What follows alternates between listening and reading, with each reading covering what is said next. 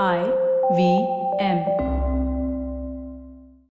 You are listening to The Signal Daily. Brought to you by Front Page Studios.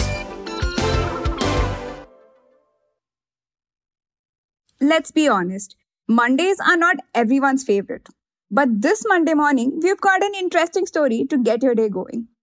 So, a spyware company from Poland got hacked, and now it's shutting down its operations for good. It reminds me of a saying it takes a thief to catch a thief. But let me give you the full story here.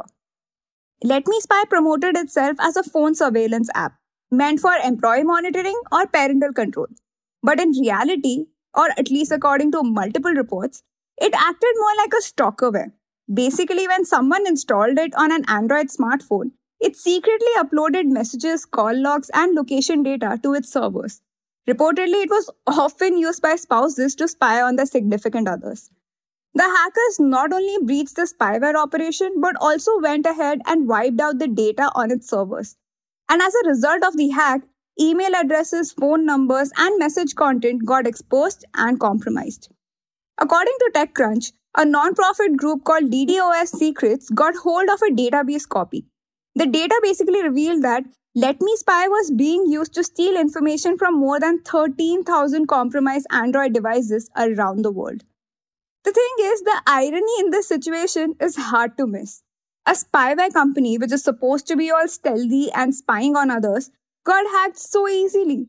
It's like something straight out of Rami Malek's TV show, Mr. Robot, where a group of hackers called F Society targets cybersecurity companies. But anyway, coming back to the original story, LetMeSpy isn't the only spyware company calling it quits lately. According to TechCrunch, another one called SpyTrac, which had more than a million user records in its database, also wound up. It turns out that SpyTrac was operated by Support King, an IT company. And get this, Support King had already been banned by federal regulators in 2021 for not securing stolen data from their previous spyware app SpyFone. As a result, both SpyTrac and Support King have now closed shop. This case also brings to mind the several controversies surrounding the notorious Pegasus spyware, developed by an Israeli company called NSO Group. For now, though, all I can say is watch out for those sneaky spywares. For the next few minutes, you are going to know a little more than you did yesterday from the world of technology, business, policy, and anything that leaves you with food for thought. Hello, I'm Manaswini, and this is the deep dive for 7th August 2023.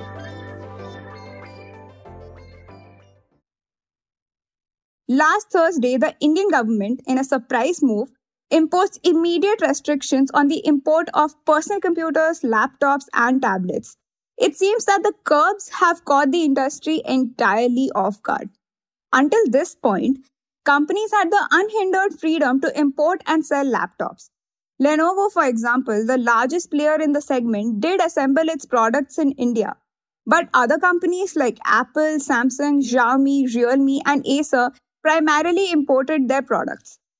However, the recent notification from Directorate General of Foreign Trade has changed the rules. Now, the import of restricted items, including personal computers, laptops, palm tops, automatic data processing machines, and micro and mainframe computers, will only be allowed with a valid license. Unsurprisingly, this sudden import ban has sent shockwaves throughout the industry, leading to an absolute chaos. The Indian Express reported long queues of industry executives at the office of the Directorate General of Foreign Trade seeking clarification on the fate of their consignments already en route to India.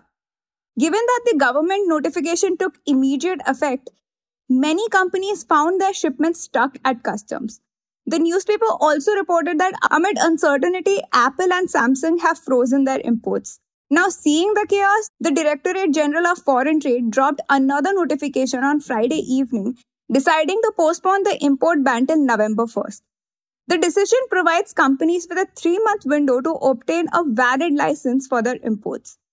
According to a tweet from the Minister of State for IT, Rajeev Chandrasekhar, The government's main objective behind the move is to ensure availability of trusted hardware, reduce import dependence, and increase domestic manufacturing of these products. And one potential outcome of this move is that it may curb imports from China. Since more than 75% of India's total $5.33 billion imports of laptops and personal computers last year came from the neighboring country.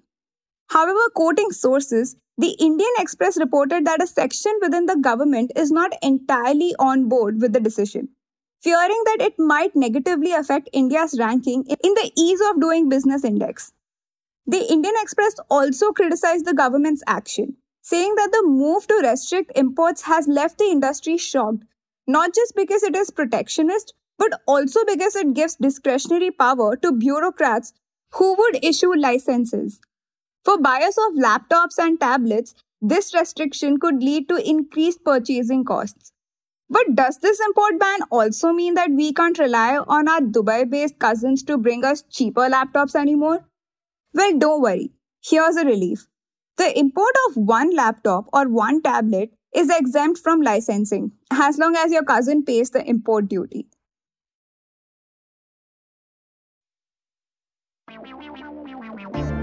If you like listening to the Signal Daily, please show us some support.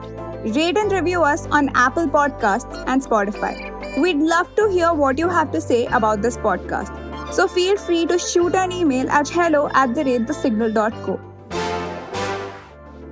The Signal Daily is produced in association with IVM. The episode was written, researched, and produced by Anup and me, Manaswini.